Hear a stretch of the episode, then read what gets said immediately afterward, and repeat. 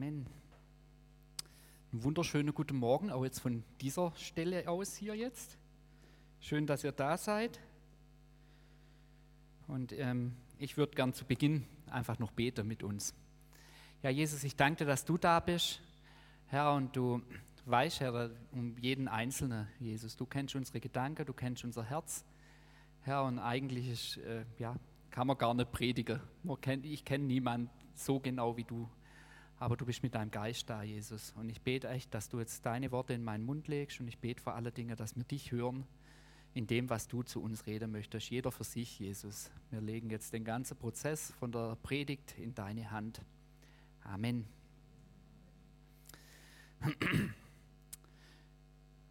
Ich habe euch ein Bild mitgebracht. Das ist eine Bank, die ist vor uns, äh, also vor unserer Haustüre sozusagen. Und die war früher war die ähm, ähm, so ein helles Holz schön lasiert. Ich, da, ich mag eigentlich Holz. Und dann hat es irgendwann angefangen, so braune Stelle, graue Stelle zu kriegen. Ist auch normal, also ist jetzt nicht durchgefault. Aber mir hat es irgendwann nicht mehr gefallen. Und dann habe ich gedacht, ich mal die blau an. Habe sie auch abgeschmirgelt, blau angemalt. So. Der erste Anstrich, der hat jetzt auch eine Weile gehalten, jetzt sollte man neu streichen. Ist aber natürlich aufwendig. Und dann habe ich im Keller entdeckt, da war noch alte Farbe. Die war schon nicht mehr ganz so frisch, aber ich habe gedacht, naja, komm, das rührst jetzt einmal drum und schmierst einfach einmal drüber, da wo die Stelle eben besonders hässlich sind und die sah 1A aus. Ich sag's euch. 1A, vielleicht eine Woche lang und jetzt sieht sie so aus.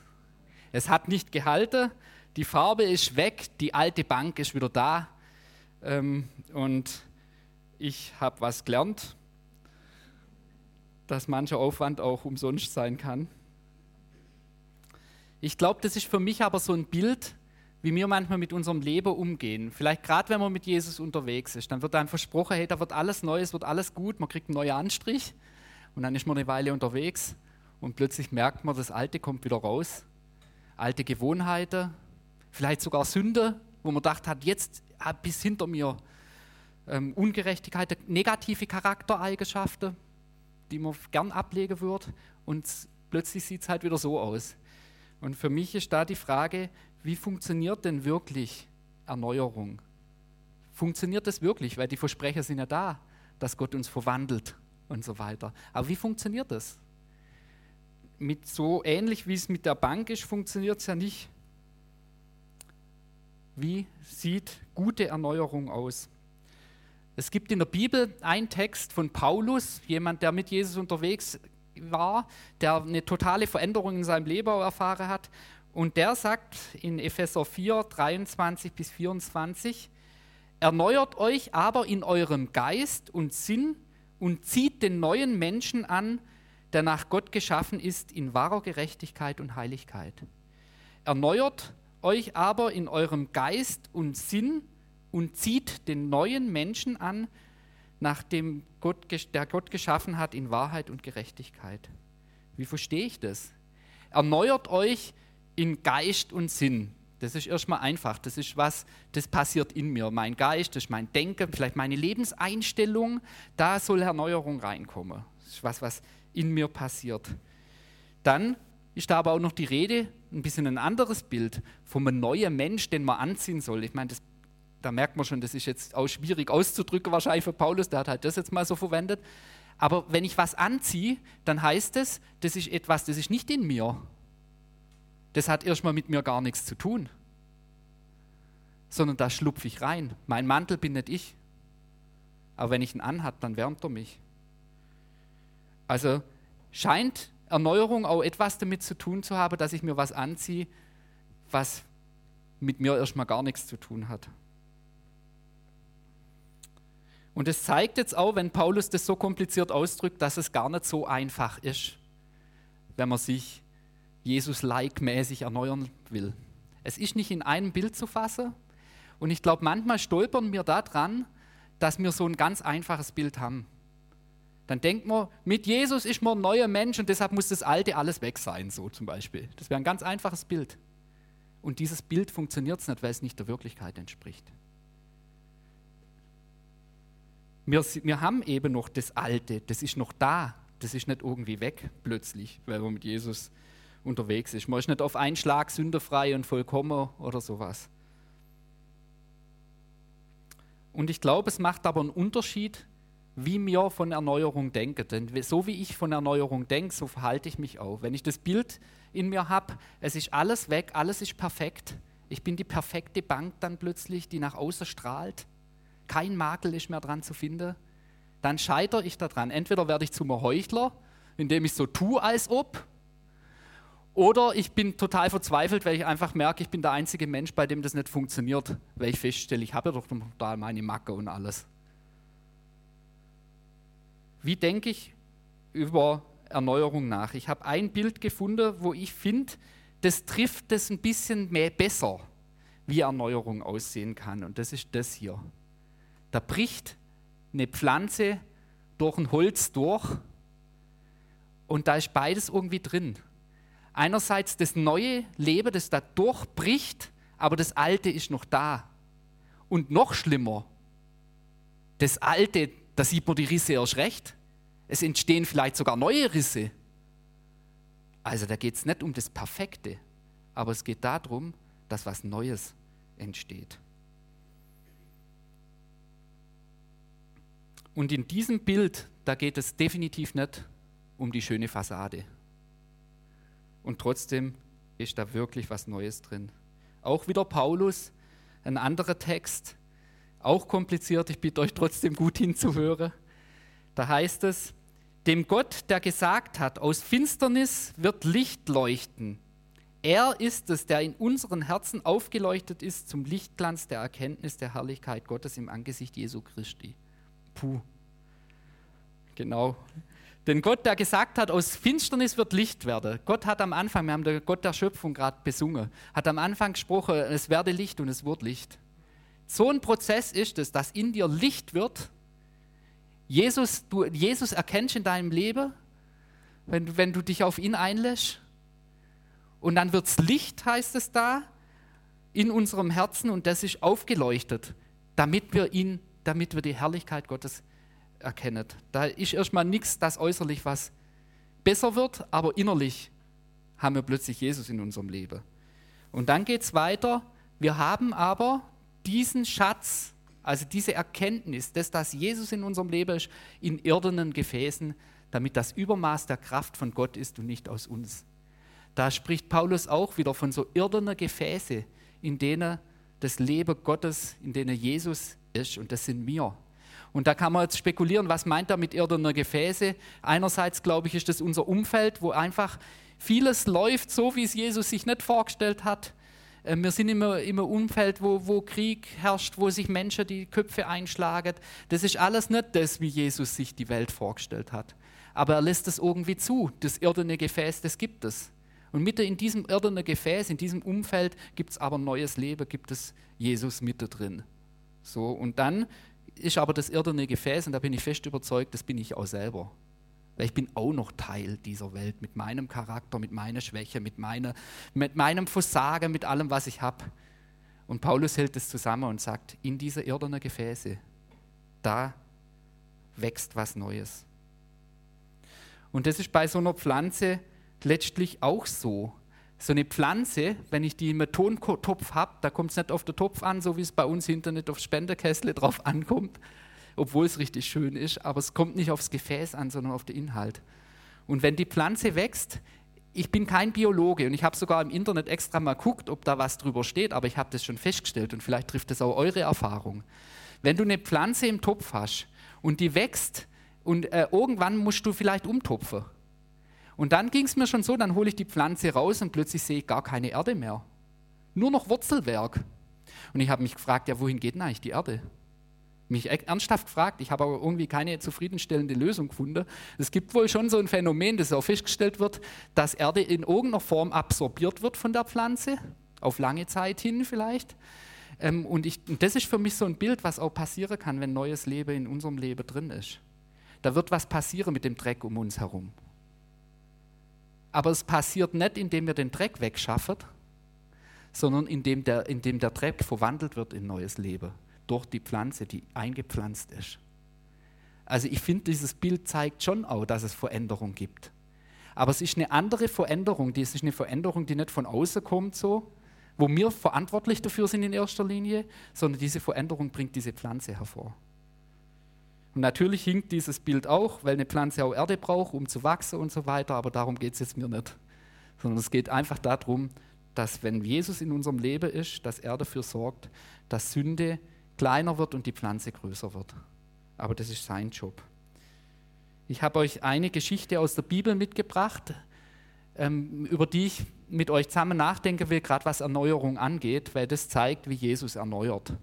Und äh, wir hatten ja Johannes Justus letzte Woche hier. Der hat gefragt, was mich so angesprochen hat. Dann hat er gesagt, predigt darüber. Dann habe ich gedacht, jetzt muss ich darüber predigen. Habe ich natürlich nichts in der Weise gedacht, aber ich habe es bewegt und habe einfach den Text anguckt und dann habe ich gemerkt, hey, da hat mich doch einiges angesprochen, deshalb predige ich jetzt tatsächlich drüber. Nicht, weil es mir ein Mensch gesagt hat, sondern weil ich es auch geprüft habe in aller Schwachheit und ich gemerkt habe, da ist viel Gewinn dabei.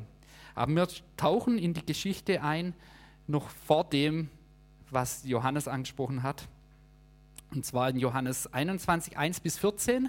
Ich erzähle die euch jetzt. Also äh, ist einfach ist eine Geschichte, das ist jetzt nicht Wortlaut Bibel, ihr könnt es dann nachlesen, ob ich das auch alles richtig zusammengefasst habe. Also die Jünger sind nach der Auferstehung unterwegs, Petrus geht mit ihnen Fischer, seinem alten Beruf nach. Und dann äh, sind es ja erfahrene Fischer und die fischen die ganze Nacht durch und fangen keinen einzigen Fisch. Also es beginnt eigentlich mit einer riesigen Niederlage und Frust. So, nichts gefangen. Plötzlich steht jemand am Rand, am Ufer und ruft ihnen zu, Kinder, habt ihr nichts zum Essen? Und die sagen, natürlich haben wir nichts zum Essen, wir haben keinen einzigen Fisch gefangen. Und dann sagt die Person da am Rand, am Ufer, sagt dann, werft eure Netze auf der rechten Seite aus. Und das fand ich dann schon seltsam, weil die machen das sogar so, obwohl da einfach irgendein Fremder da einen anspricht erstmal. Die machen das und das Netz, das berstet vor lauter Fische, die können das Netz nicht mehr richtig an Land ziehen, so viele Fische haben die plötzlich. Und dann kommt ein Jünger in diesem Boot und sagt, das ist der Herr, das ist Jesus. Und als Petrus das hört, kümmert er sich nicht mehr um die Fische und dass die irgendwie an Land kommen, sondern springt ins Wasser, zieht sich sein Obergewand an, hat es wohl ausgehabt und schwimmt zu Jesus rüber, weil er einfach Gemeinschaft mit ihm haben will. Und drüber angekommen, empfängt ihn Jesus und das Erste, was Petrus wahrnimmt, ist ein leckerer Geruch von gebratenem Fisch, der schon auf dem Grill liegt und frischem Brot. Und Jesus sagt, kommt, wir wollt frühstücken und sagt zu den anderen Jüngern, kommt, bringt die anderen Fische auch noch dazu und lasst uns essen. Und das ist mein erster Punkt, weil ich glaube, das gehört da dazu. Erneuerung beginnt mit einem guten Frühstück. Das ist doch schon mal nicht schlecht. Genau. Aber man darf es nicht unterschätzen. Jesus hat so oft mit, mit, mit Sündern gegessen, mit, mit den Jüngern gegessen, ähm, und ich würde das auch nicht übergeistlich interpretieren jetzt mal. Die, die haben ja wirklich Hunger gehabt, das muss man sich auch vorstellen. Die haben die ganze Nacht gefischt und nichts gefangen. Und Jesus kümmert sich tatsächlich um diesen körperlichen Hunger, um das körperliche äh, Verlangen, wo wir haben. Und er kümmert sich darum und gibt ihnen Frühstück und leckeres Frühstück. Und ich glaube, das ist wichtig auch festzuhalten. Jesus kümmert sich um unser körperliches Verlangen. Nicht nur ums Geistliche und das, was, ja, wo man sich so vorstellt, besser, moralisch besser zu werden oder sowas. Nee, er kümmert sich um unseren Körper. Er weiß, was wir brauchen. Er weiß, dass ich, wenn ich Hunger habe, werde ich unleidig. Dann bin ich eh nicht mehr aufnahmefähig oder so. Das weiß Jesus auch. Und er versorgt uns auch. Er weiß, dass wir versorgt sein müssen in dieser Zeit, wo jetzt auf uns zukommt, weil wir Familie, Family haben und was weiß ich was alles. Das weiß er. Und er kümmert sich darum. Das ist ihm nicht egal. Er sagt, sagt nicht, du musst halt ohne was auskommen. Ich mache das alles übernatürlich geistig, könnte er auch machen. Er war auch selber in der Wüste ewig lang und hat irgendwie das durchgehalten, äh, ohne, ohne was zu essen. Das kann er machen, aber ich glaube, er versorgt uns einfach auch ganz konkret. Und der, der, wichtigste Punkt, der mir aber an der Stelle auch noch vorkommen ist, und das ist mir das erste Mal ganz neu und hell klar geworden in dieser Geschichte, habe ich auch schon öfters gelesen, dass das Frühstück ein Geschenk ist und nicht der Lohn von der Leistung der Jünger. Ich, äh, der Fisch, der lag ja schon da. Der ist ja gebraten und, und das Brot, das lag ja schon da. Die ganzen Fische, die die Jünger da gefangen haben, sagt Jesus zwar, kommt, bringt die nur mit, aber das war nicht das, was sie nachher ernährt hat. sondern das, was der Herr selber vorbereitet hat für sie. Und ich finde, das ist ein ganz, ganz wichtiger Punkt, auch auf geistlicher Ebene. Unser Dienst, auch im Namen von Jesus, ernährt uns nicht. Das, was wir von ihm bekommen, ist nicht Lohn für Leistung, sondern wenn er uns versorgt, dann versorgt er uns aus seiner Liebe heraus. Und der Petrus, der sich nicht mal Mühe gibt, dieses Netz noch an Land zu ziehen, der bekommt vielleicht sogar das erste Stück vom Fisch, keine Ahnung. Aber der war auf jeden Fall ersten, als erstes am gedeckten Tisch. Unser Dienst ernährt uns nicht. Man kann es auch weiterfassen, wir ernähren uns nicht von unserem Gehorsam Jesus gegenüber. Denn das, was die Jünger ja getan haben, war jetzt nicht ein Dienst in Form dessen, dass er irgendwie so was langfristig gemacht hat, wie man bei uns Kinderdienst oder sowas macht, machen kann. Sondern es war ja eine, eine Treue in einer einzelnen Aktion, wo Jesus sagt, wirft das Netz aus und sie haben es gemacht.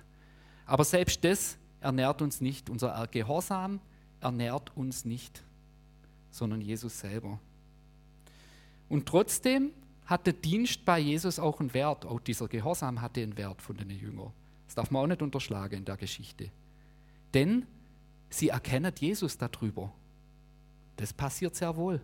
Der eine Jünger, der erlebt das Wunder, das erleben sie auch im Dienst, und dann erkennen sie, das ist der Herr. Und trotzdem ist es nicht das, was sie nachher ernährt.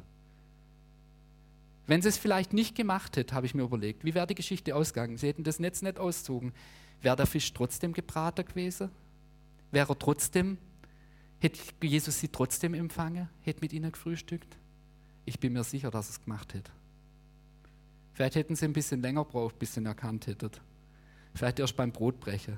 Aber er hätte sie versorgt, weil er sie liebt und weil er den Hunger äh, und den von ihnen gesehen hat.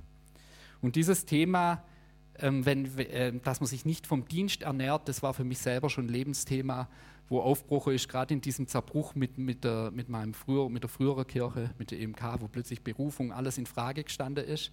Und dann habe ich plötzlich gemerkt, wie ich mich dort tatsächlich auch von, von meiner Berufung ernährt habe, ein Stück weit. Ich war so eng verwoben mit dem, dass ich dort, äh, dass ich Pastor sein soll und dass das mein alles ausgemacht hat, mein Selbstwert und alles. Und wenn das dann zerbricht, dann merkst du erst mal, wie viel es dir ausgemacht hat. Davor hätte ich das wahrscheinlich gar nicht so gesehen. Und dann musste ich neu lernen, was es heißt, einfach Kind Gottes zu sein. Und so bin ich hierher gekommen und wurde herzlich empfangen und alles. Und habe gemerkt, wie Gott mich als Kind Gottes nicht im Stich lässt, sondern versorgt. Und das war richtig gut. Und ich habe mir vorgenommen, ich will mir das beibehalten, dass ich mich nicht von meinem Dienst ernähre, sondern als Kind Gottes. Und nach diesem Frühstück, nachdem das alles passiert ist, kommt es zum eigentlichen Dialog mit Petrus. Da ist auch noch ein Thema offen. Er hat der Herr verleugnet am Kreuz, hat nicht zu ihm gestanden, obwohl er vorher groß getönt hat, ich gehe aber, bin dir treu und ich weiche dir nicht von der Seite. Er hat ihn verleugnet dreimal.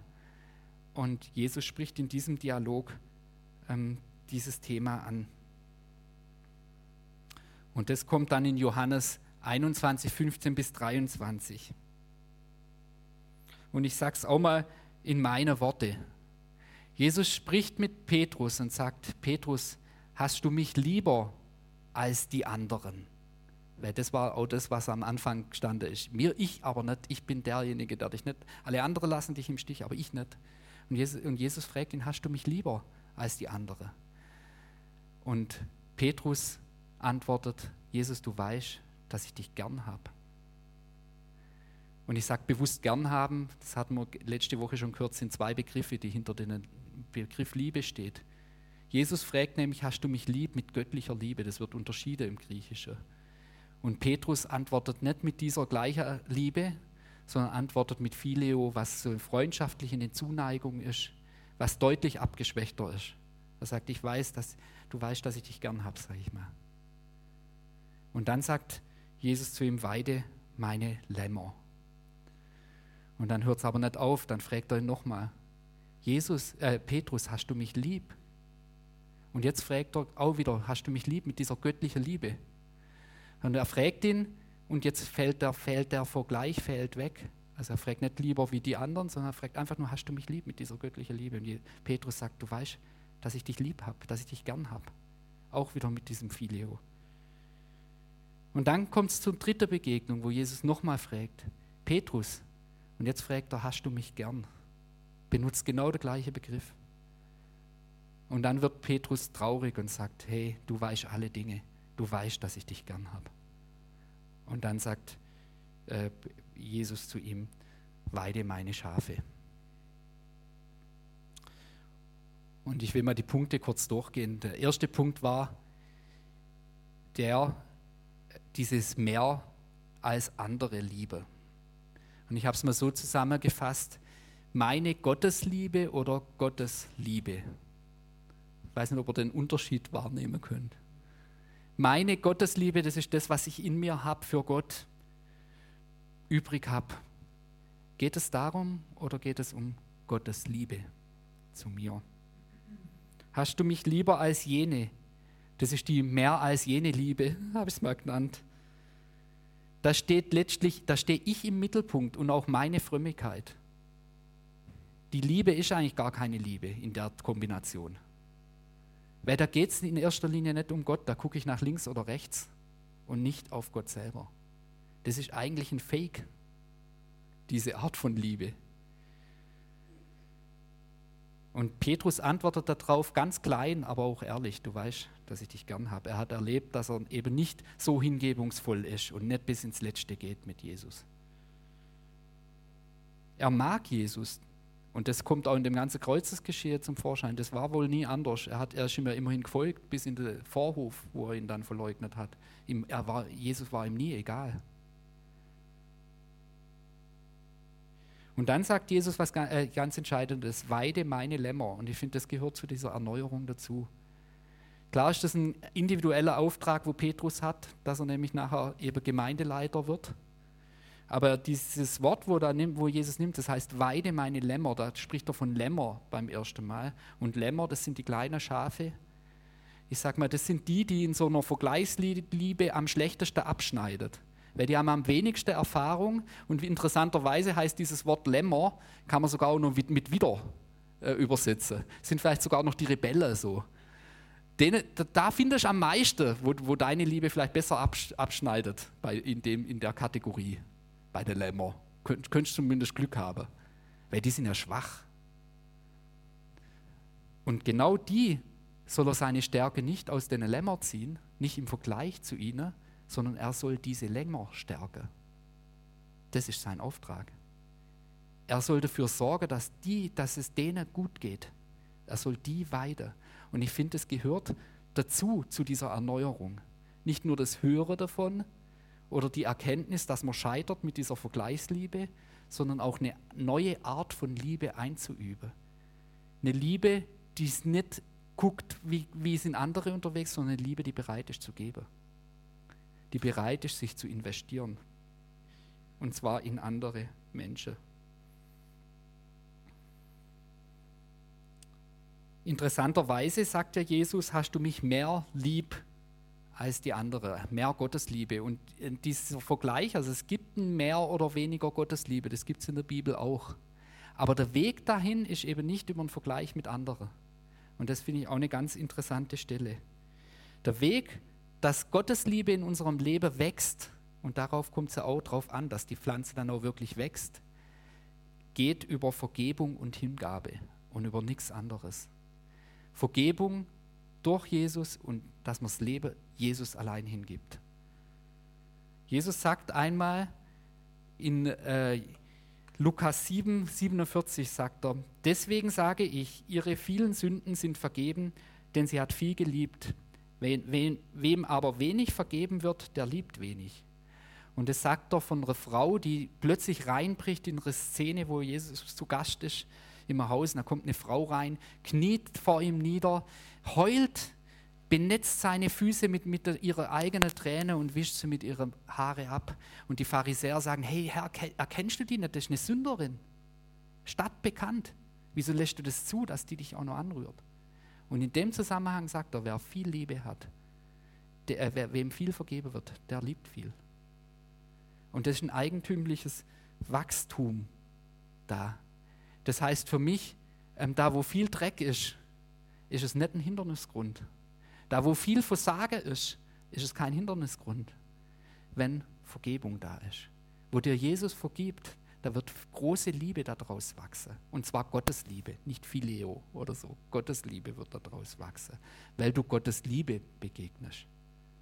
Nicht, weil du da in dir schon was hast, sondern weil du erkennst, dass Gott dich liebt, dass er dir vergibt und dass er aus dem Zerbruch sogar noch Gutes sehen kann.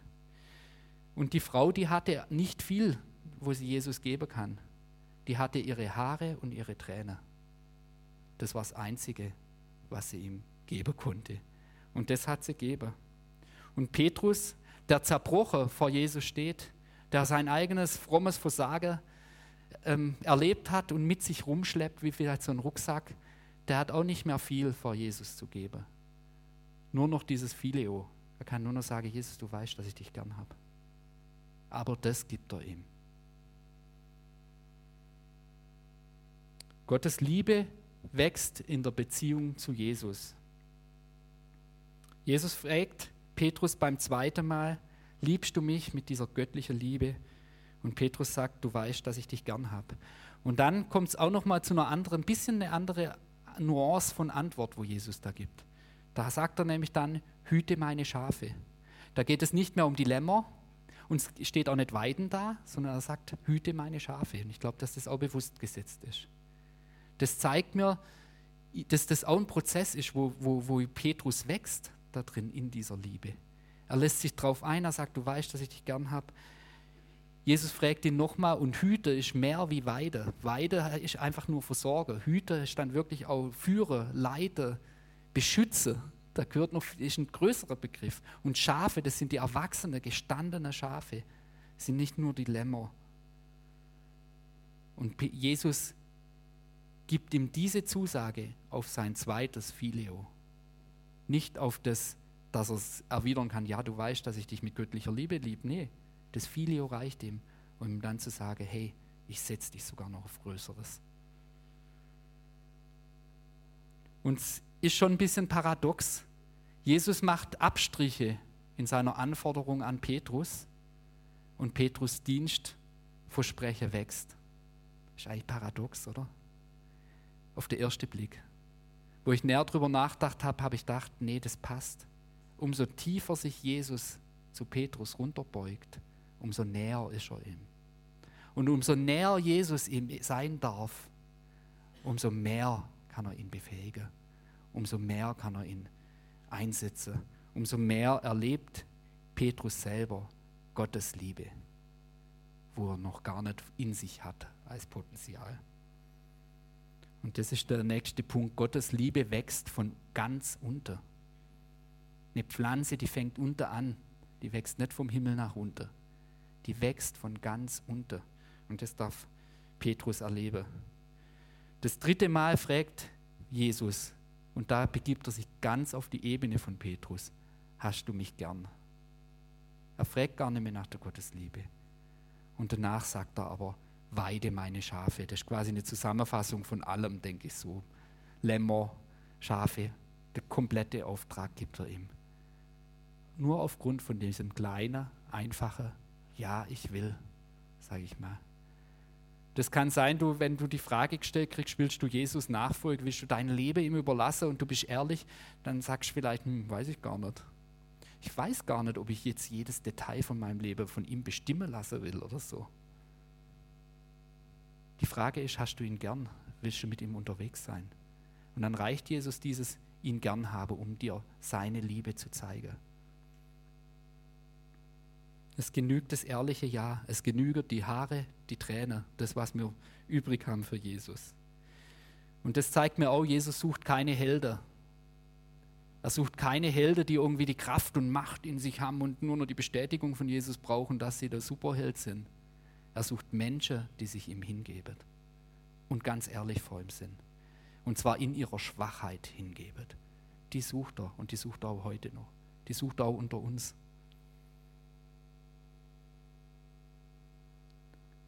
Und Gottes Liebe wächst eben auch, indem wir uns dann leiten lassen von ihm. So geht die Geschichte nämlich weiter. Jesus prophezeit dann über Petrus und sagt ihm, Früher, da hast du das gemacht, was, in deinem, was dir in den Sinn kommt. Da hast du Das, was du dir vorgenommen hast, was du gern gewollt hast, das hast du in die Tat umgesetzt. Später, da deine, wirst du deine Hände ausstrecken und die werden gebunden werden und du wirst hingeführt werden dahin, wo du nicht hin möchtest. Und viele Ausleger denken, dass das damit der Kreuzestod von Petrus gemeint ist. Und Peter, Jesus sagt zu ihm später, wo er großtönig noch gesagt hat, ich verlasse dich nicht, ich gehe dahin. Er sagt, ja, du wirst den gleichen Tod sogar später wirst du erfahren. Und er bestätigt es. Petrus wird wohin geführt werden. Und zwar nicht von bösen Menschen nur, sondern das ist Jesus, der ihn dahin führt. So wie Jesus durch den Vater ans Kreuz gegangen ist. Und nicht wegen der Menschen. Er hätte jederzeit sagen können, das mache ich nicht. Schick mir die Engel. Er hat das aus Liebe gemacht und aus der gleichen Liebe wird Petrus bereit sein, sein Leben zu lassen. Und das Befreiende an dieser Botschaft ist, dass wir das jetzt nicht allgemeinern können, zum Glück. Und ich würde es jetzt auch nicht gern wollen, ähm, ist das nicht eine Aussage, wie jedem gilt, dass man sich ans Kreuz schlagen lassen muss. Aber ich glaube, was da drin steckt, wo ich auch für mich mitnehme, ist dieses, sich künftig von ihm leiten zu lassen. Davor hat Petrus sich von seinem Wille, seiner Gedanken, das, was er gerne hätte, leiten lassen. Später lässt er sich leiten. Und zwar dahin, wo er nicht will in dem Fall, aber einfach dahin, wo Jesus will. Wo, auch da, wo man vielleicht zunächst ähm, es einem nicht so sympathisch ist oder wie auch immer. Gottes Liebe, die wächst im Prozess. So eine Pflanze, die wächst nicht zack, so ist sie da und ist auf einmal einpflanzt, so, sondern sie braucht Zeit zum Wachsen. Und wenn sie Zeit zum Wachsen braucht, dann heißt es auch, das Alte, das wird immer wieder eine Rolle spielen bei uns.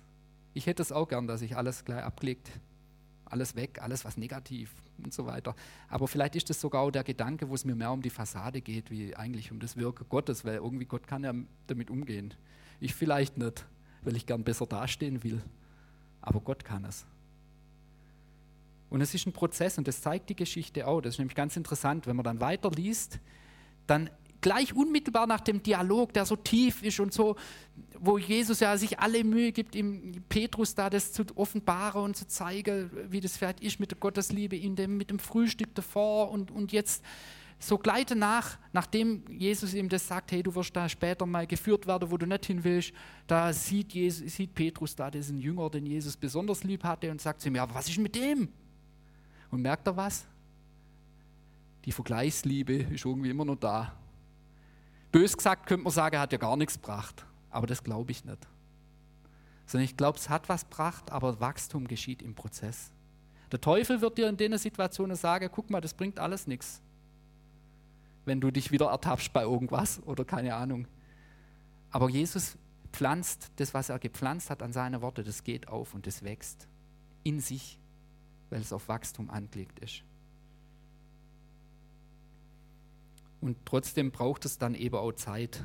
Das zeigt mir das auch. Jesus, das, dieses geführt werden, wohin er nicht will, das war am Ende seines Lebens von Petrus. Und so wird es bei uns auch sein, dass es darauf ankommt, ob wir ans Ziel ankommen. Dafür sorgt Jesus. Aber wir haben eine Wegstrecke noch vor uns, auch als Christen. Sünde spielt eine Rolle. Ist, kommt ja im Evangelium vor, sonst bräuchte die ganze Stelle nicht, wenn ja aber sündig, so ist er treu und gerecht. Das könnte man alles ausradieren, wenn das nie mehr vorkommen kann, weil man mit Gott und Jesus unterwegs ist oder was weiß ich. Nee, wir brauchen es. Aber es ist okay, wenn wir in diesem Prozess sind und wenn wir es wachsen lassen.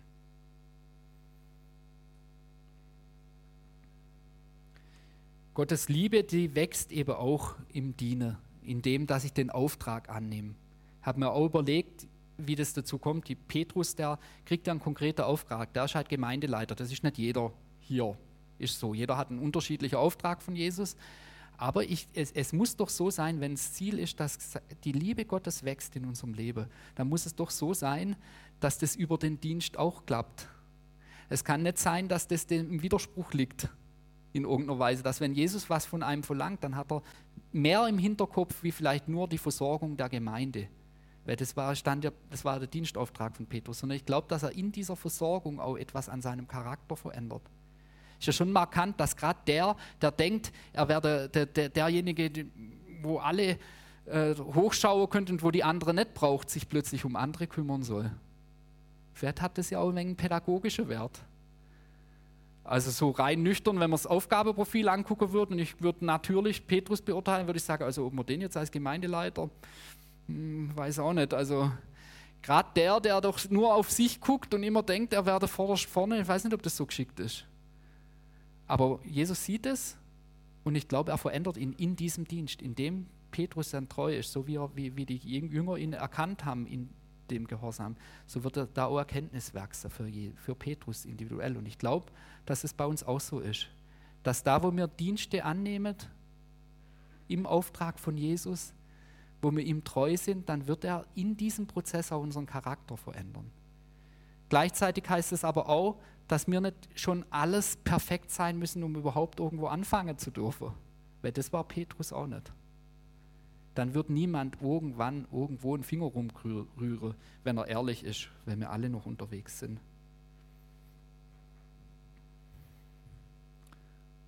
Die Erneuerung, die beginnt bei uns, nicht bei der anderen, nicht das, was im Vergleich zu anderen, sondern die beginnt bei dir und bei mir. Und sie ist da für uns. Diese neue Pflanze, die gepflanzt ist, die so vollkommen dargestellt wird auch von Paulus, voller Herrlichkeit, und so weiter, das ist nichts anderes wie Jesus selber. Der neue Mensch, das ist Jesus selber, das sind nicht wir. Das neue Geschöpf, was wir sind, sind wir deshalb, weil Jesus in unser Leben einpflanzt ist. Und wir dürfen uns heute auf ihn ausrichten und dürfen ähm, ja, uns wirklich von ihm erneuern lassen, auch wenn wir das Abendmahl einnehmen. Genau das passiert dort. Dort dürfen wir kommen mit dem Versagen, mit allem, was da ist, mit unserem alten Mensch ist nicht nur Versagen, es sind vielleicht auch Erfolge, äh, Fähigkeiten, die wir haben. Aber all das ist nicht das Entscheidende, sondern das Entscheidende ist, ob Jesus in deinem Leben ist. Und ob, ob, ob, dein, ob seine Liebe in dir ist. Ob du Gottes Liebe hast, nicht in dem Sinn vom Potenzial, wo ich sage, ich habe aber die meiste Gottesliebe in mir, dann kannst du davon ausgehen, dass es keine Gottesliebe ist, sondern ob du Gottes Liebe begegnet bist. Das ist wie ein Strom vom Himmel, der auf dich kommt, seine Liebe, die nicht versiegt. Deshalb brauchen wir es auch nicht irgendwie speichern oder sowas. Bist du offen für Gottes Liebe in deinem Leben? Dann wirst du Gottes Liebe in deinem Leben haben. Und Gottes Liebe, das ist Jesus, der für dich heute da ist. Lassen wir uns von ihm dienen. Lässt du dich von ihm dienen? Im Frühstück, ganz praktisch, in deiner Versorgung, Kommst du mit deinem Hunger, den du hast, auch im Natürlichen, zu ihm, lässt dich dienen? Bist du dir bewusst, dass er den Tisch gedeckt hat für dich? Dass es nicht deine Leistung ist, die entdeckt, sondern dass er gedeckt ist? Und lass dein Ja ehrlich sein. Das finde ich auch so schön. Lass es ehrlich sein. Wir brauchen nicht ein riesiges Ding vom Stapel reißen, was vielleicht gar nicht in uns ist. Ein Hauptmann sagt mal zu Jesus, hey, ich glaube, hilf meinem Unglauber. Das war ehrlich. Und Jesus wertschätzt das als der größte Glaube überhaupt. Wo wir merken, Jesus im, spielt im Moment nicht die große Rolle in unserem Leben, dann lass uns ehrlich sein, auch vor ihm. Und sag, hey, ich hab dich gern, wenn es so ist. Ich hab dich gern, ich möchte, dass du wächst. Aber ich kann dir im Moment nur das geben. Mach was draus und er wird was draus machen. Weil ihm schon allein das, dass du zu ihm kommst und dass du bei ihm bist, das schon allein, das ist Hingabe.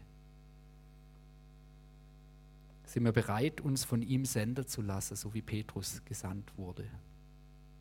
Uns einen Auftrag von ihm geben zu lassen, der maßgeschneidert ist für unser Leben, wo diese Pflanze wachsen wird und nicht kleiner wird. Sind wir bereit, unser Denken zu verändern, wo der Teufel uns Lüge vormacht, dass wenn man sich da auch drauf einlässt, dann ist das Leben vorbei, dann hat man nur noch Geschäft an der Backe oder sonst was. Lassen wir uns darauf ein, dass Jesus unseren Charakter verändert und dass er ihn auch gut kennt. Petrus sagt, oh hey, du kennst alle Dinge. Was soll ich mir auf mich vor dir verstecken? Also wenn der Schöpfer ein Problem mit mir hat, dann ist es ein schlechter Schöpfer, wenn er das nicht hinkriegt. Und wenn er ein Problem mit dir hat und das, du der Einzige oder die Einzige bist, mit dem er es nicht hinkriegt, dann wäre er ein schlechter Schöpfer. Ist er aber nicht. Er kriegt es mit dir hin. Ich würde gern noch beten. Jesus, ich danke dir, dass du da bist, Herr, und ich danke dir, ja, dass du gekommen bist, wirklich diese Liebe Gottes in unser Herz blühe und wachse zu lassen, Jesus. Und du weißt einfach, was in uns ist, Herr. Du weißt dieses Vergleiche, wo bei uns sicherlich beim einen oder anderen, bei mir kann ich so sagen, dass es immer wieder eine Rolle spielt, Jesus. Du weißt, wie, wie es eine Rolle spielt, dass man sich doch auch mal vom Dienst ernährt, Jesus, dass man äh, denkt, die Frömmigkeit bringt einem irgendeinen Lohn oder sowas, würde man vielleicht nicht so formulieren. Aber du kennst die ganzen Dinge, du kennst unser Versagen, du weißt, wo wir vielleicht nur noch Tränen übrig haben für dich, ähm, ja, und wo nur Schmerz da ist, Jesus. Aber ich danke dir, dass du diesen Schmerz nimmst und dass du uns liebst, ja, und dass, dass es wirklich gilt, da wo viel Vergebung ist, da wird nur umso größere Liebe sein, Jesus. Und ich bete echt, dass du diese Liebe jetzt ausgehst in unsere Herzen, wenn wir das Abendmahl einnehmen, wenn wir zum Gebet gehen, wenn wir in den Lobpreis gehen. Jesus, wir kommen vor dich. Ich bete auch für die, die dich noch nicht kennen, Herr, die nichts von dieser Liebe erfahren haben bis jetzt. Auch ihr seid Gottes geliebte Kinder. Und Jesus liebt dich und ihm reicht es, wenn du ihm sein, deine Zuneigung, die du hast, wenn es auch nur das ist, dass dich das in irgendeiner Weise angesprochen hast und du sagst, Jesus, ich möchte das erleben, schon allein das reicht. Und er wird sich dir zeigen und wird, wird ja, in dir diese Pflanze ganz groß werden lassen. Amen.